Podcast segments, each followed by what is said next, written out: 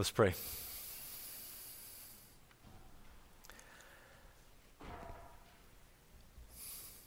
Father in heaven, that, that passage that was just read to us describes so wonderfully the burden of an evangelist, of, of a Christian who's been entrusted the treasure of Jesus in the little old jar of clay that is each of our lives. And as Paul says, we're, we're perplexed, sometimes perplexed at ourselves, perplexed at others. Lord, we need your help. Would you clarify what it means to uh, see the glory of Jesus and to speak the story of Jesus? Help us to see how glory is at the root of what tempts us to be stingy with the gospel. We seek the glory of man. And then pray that we would help we would be helped to see this morning how glory is also the way forward, a vision of your glory, that we might speak your story. In Jesus' name we pray. Amen. This time it's my privilege to ask you to turn in your Bibles to John chapter 12, beginning in verse 41. Gospel of John, chapter 12, beginning in verse 41. And if you'd like to use one of the red Bibles in the seats, Today's text can be found on page 899 in the Red Bibles. 899. And if you have a handheld device, good luck to you. I don't know where it is, but I hope you do. I hope there's folks that said, I see my son using his handheld device. That's good. That's good. This is part two of a two part message on the topic of evangelism and Mound Evangelical Free Church. The big idea last week and this week is simple. When it comes to evangelistic intensity, glory isn't just part of the problem, it's also at the heart of the solution. When it comes to evangelistic intensity, glory isn't just part of the problem, it's also at the heart of the solution. That word glory appears three times in three verses in John 12, 41 to 43. And in two of the cases, that word stings, and it's designed to. It stings not because it's a bad word. The word glory is not a bad word, it's a neutral word. But the way that John presses that word glory into service in verse 43 and 42 and 43, it's designed to, to decimate you if you're a disciple of Jesus.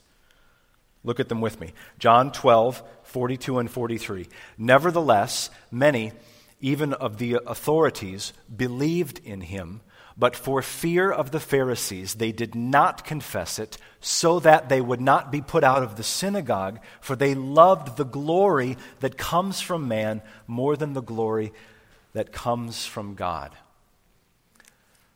Now, apart from the word glory, we argued last week that the key words in those two verses are some conjunctions but, and so that, and for. But, and so that, and for. In verse 42, the but defines, it qualifies the sort of folks, uh, the sort of faith that these folks had in Jesus, right? They believed in him, but, and fear is what John has in view here, but even John knows that fear is a rather shallow diagnosis. And the Bible's not a shallow book. There's nothing profound in simply concluding that worry and anxiety keep people from going public with their faith in Jesus. Worry and anxiety about what? That's a profound question. And John goes there. The Bible goes there routinely. The but in verse 42 is an important word, but it just establishes the category. It's the so that that follows. That's where the action is. Why did these first century believers not publicly confess their faith in Jesus? You see it there at the tail end of verse 42 so that they would not be put out of the synagogue or the Thanksgiving dinner with extended family that you will be at later this week. Now we're cooking, right? The first century synagogue wasn't simply a religious center for a Jew, it was their entire relational network. It's not like getting tossed out of a church and you simply go to the other church across town. That's not the way this works. For us in the 21st century, exclusion from the synagogue here in our nation would be the collapse of your entire system of polite relationships neighborhood, school, workplace, social media, marketplace, and yes, even your own family, perhaps immediate or extended varieties of family. You can begin to see how these people were counting the cost of Jesus, following Christ. But it's not the four in verse 43 that uh, excuse me, it's not the so that in verse 42 that's the, the lowest level that this passage descends to, but rather the for in verse 43. The for in verse 43 gives us the reason underneath the reason for their unwillingness to speak up for Jesus. Why did these people not want to be put out of the synagogue? Same reason you don't want to be put out of the synagogue. Verse 43 For they loved the glory that comes from man more than the glory that comes from God. That word glory, as some of your translations have it, can be translated praise. We talked about that last week. The praise that comes from man more than the praise that comes from God. They loved man's well done more than they loved God's well done. They loved man's approval more than they loved God's approval. And you can take it to the bank that if you know Jesus and other folks know that you know Jesus, you will have their praise so long as you don't mention his name. You can have your faith in 21st century America, but woe to the Christian who attempts to make that faith known and public. You likely have family members who don't want you to get religious at the Thanksgiving table this week or at Christmas dinner next month you may find yourself in that situation over the next several weeks family reunion, neighborhood get together, office party, and you will have yourself your own John 12, 42 to 43 moment. What are you going to do? If you place a premium on the praise of men, you know exactly what you're going to do. Mound Evangelical Free Church, to the degree that we are seeking others' glory, we will not be speaking to them about Christ's story. To the degree that we are seeking others' glory, we will not be speaking to them of Christ's story. Now, that was last week's message in about seven minutes. I realize that that stings. If you know Jesus and yet you consistently fail to say a good word for him, I realize that wound is raw. We just sort of left the wound open as we left last week, although there, there was some, some gospel word of encouragement at the end. And it's at this very moment that I want to re- remind you, invite you to remember that this big idea is important as a two part sermon. When it comes to evangelistic intensity, glory isn't just part of the problem, it's also at the heart of the solution. You believe that? You should believe it. When it comes to evangelistic intensity, glory isn't just part of the problem, it's also at the heart of the solution. So let's, let's heal this wound. Let's walk away encouraged into Thanksgiving week and into this upcoming holiday season. We felt the Word of God sting. Now let's hear the Word of God sing. You ready for point two? Here it is Mound Evangelical Free Church, to the degree that we are seeing Christ's glory we cannot help but be speaking to others about his story. To the degree that we are seeing Christ's glory, we cannot but help but speaking to others about his story. In 2 Corinthians 5 7, the Apostle Paul says, We walk by faith, not by sight. We walk by faith, not by sight. And yet, that wasn't entirely true for the first century apostles, was it?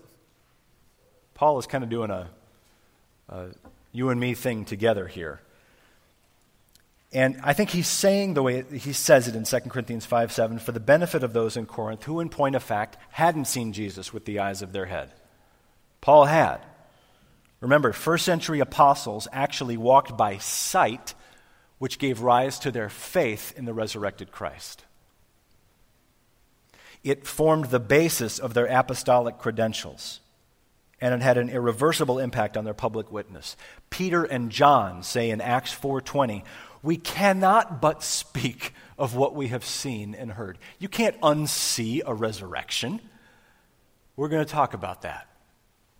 And whether that's right in your eyes or not, you're going to have to decide for yourself. But we've seen a dead man walking. Okay? Or 1 John 1 1 to 3, that which was from the beginning, which we have heard, which we've seen with our eyes, which we've looked upon and touched with our hands concerning the word of life. The life was made manifest, and we've seen it. And we testify to it and proclaim to you the eternal life. That which we have seen and heard, we proclaim also to you.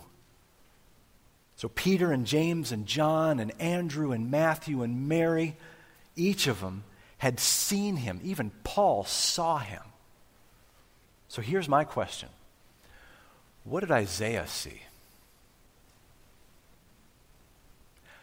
John 12 41, the text for today, is a spectacular verse of Scripture if you give it a little bit of time. We're building the whole thrust of the second half of the sermon around it. So let's read it.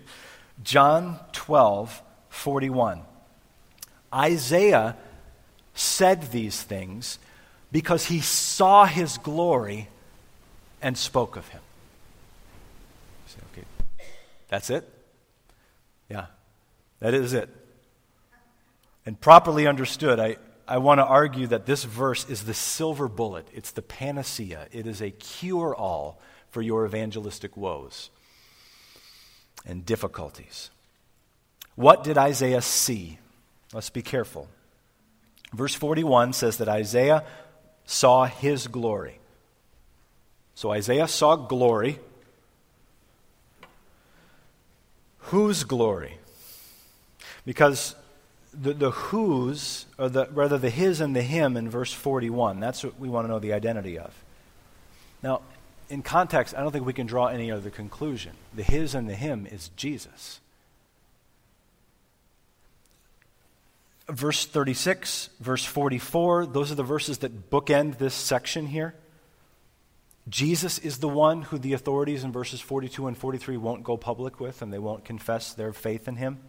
So it seems that the his and the him of verse 41 had to be Jesus. Everybody buy that? Sounds right to me.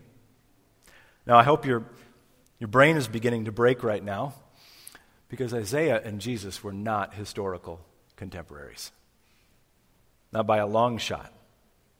Isaiah lived some 700 years before the birth of our Lord. These men were separated by nearly three quarters of a millennia of time. How do we account for this? Well, let's go back to verse 41, plugging in what we do know and see if there's anything else that becomes clear. Knowing what we know about the identity of the one in verse 41, John 12 41 reads Isaiah said these things because he saw Jesus' glory and spoke of Jesus. The Old Testament quotation from the previous verse, verse 40, is drawn from Isaiah chapter 6, verse 10. And in Isaiah chapter 6, we read the words of the prophet himself when he says, In the year that King Uzziah died, I saw the Lord. Sitting on a throne, high and lifted up, and the train of his robe filled the temple. And perhaps you're familiar with the rest of the vision, but flying, singing seraphs, shaking thresholds train of his robe filling the temple, the temple filling with smoke, and Isaiah's done. He says, Woe is me, for I am lost. I am a man of unclean lips, and I dwell amidst, amidst a people of unclean lips. My eyes have seen the King, the Lord of hosts. Not, not only that, but once Isaiah has seen the glory of this king, notice that he's, he's ready and willing to go anywhere and speak to anyone about him. Isaiah 6 8 says, And I heard the voice of the Lord saying, Whom shall I send? And who will go for us? And I said, You wonder how he said it.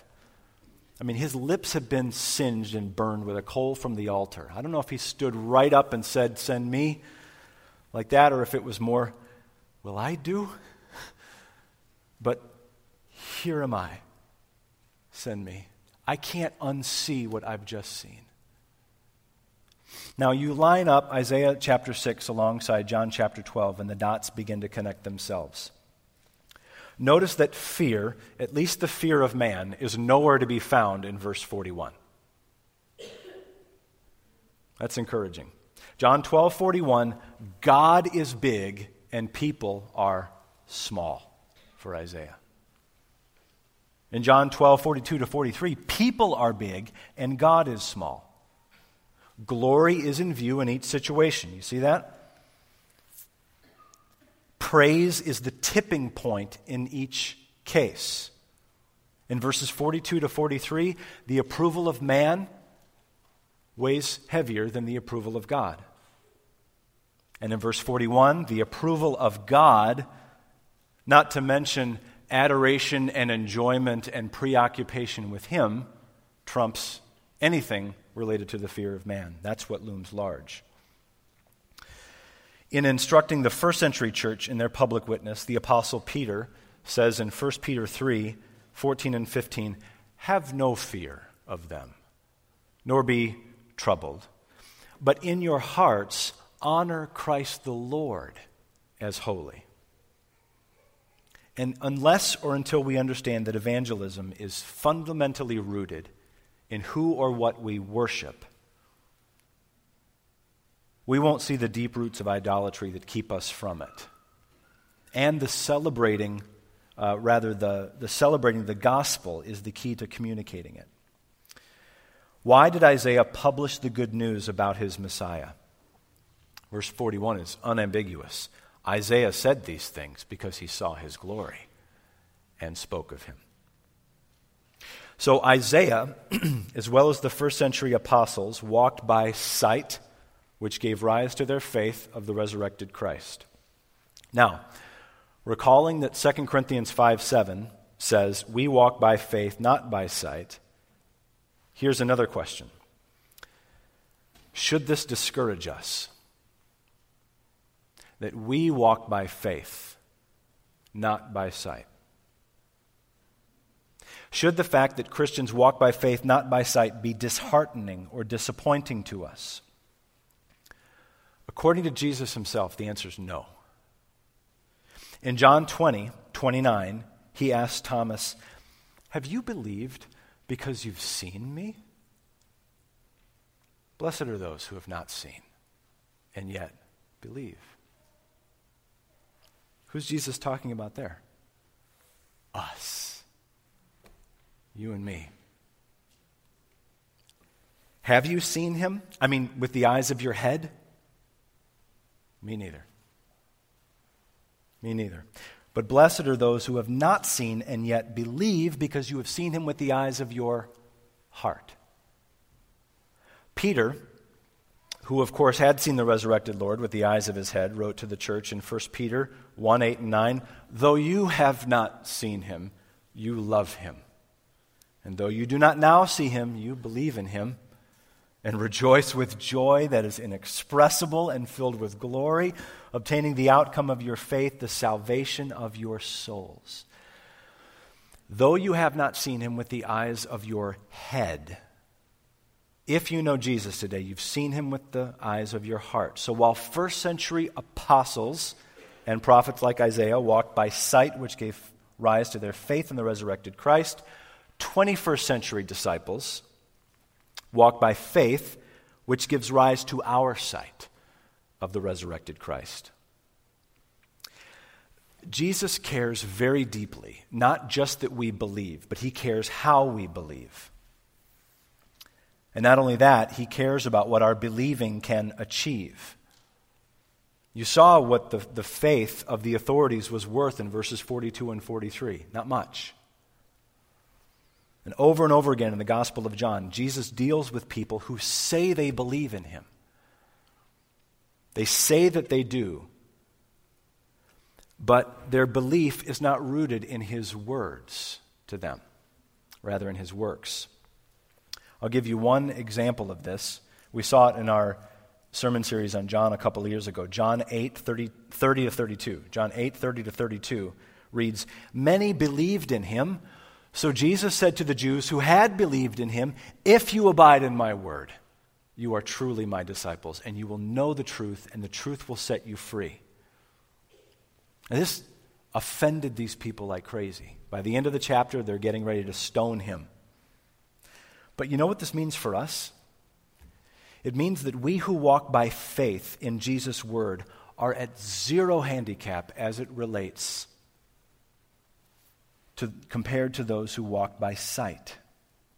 That's amazing. So, as we trust in His Word, we see His glory. It's the one place in the world where His glory shines truly, authoritatively, clearly, sufficiently, and powerfully. So, now here's the connection to evangelism. To the degree that we are seeing Christ's glory, we cannot help but be speaking to others about his story. Now, I've been mulling on this for a couple of weeks, and uh, one particular connection came to mind. How many of you are familiar with the old gospel song, This Little Light of Mine? Right? This Little Light of Mine, written by Avis Burgeson Christiansen, who was a student at, at Moody in the 1920s, interestingly, 1920, Moody Bible Institute. Uh, that song, This Little Light of Mine, is rooted in the wonderful words of our Lord, Matthew 5 and Luke 11. And the song in part proclaims, and you know how this goes This little light of mine, I'm going to let it shine. And then it's hide it under a bushel. What? No! I'm going to let it shine. Now, here's my question, just to play with the song a little bit. What if that little light wasn't your flickering, teeny, tiny candle? But instead a huge flame throwing bonfire that you saw that morning? What if your evangelistic intensity is not hinging on your little light, but rather on the great, glorious, explosive, luminescent light of Jesus? I mean, if it's all about your little light, it can be awfully tempting to hide that little light under a bushel or under a basket, especially when doing so would be advantageous to your relational peace. Verse 41 does not say that Isaiah was committed to letting his little light shine.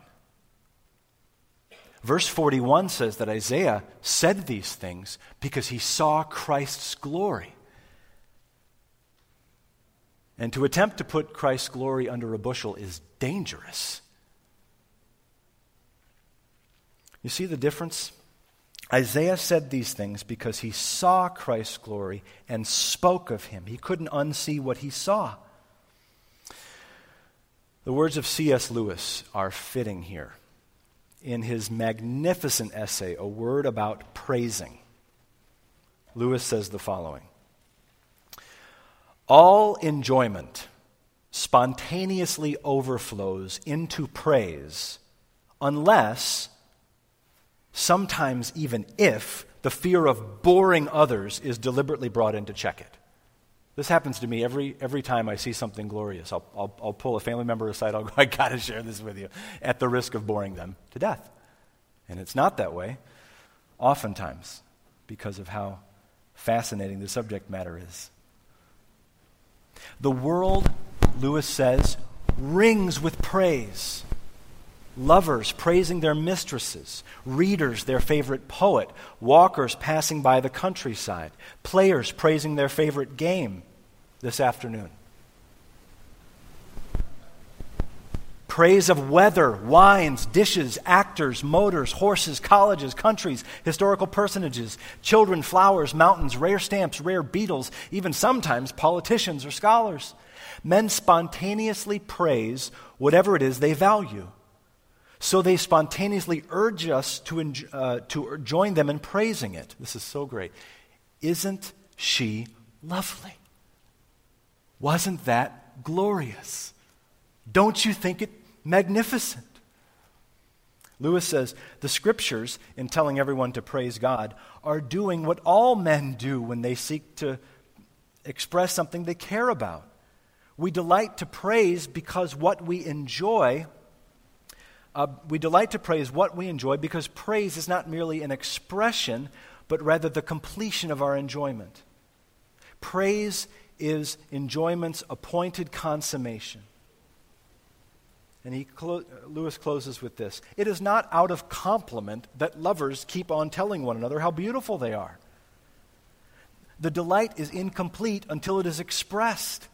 It's frustrating to have discovered a new author and yet not be able to tell anyone how good he is.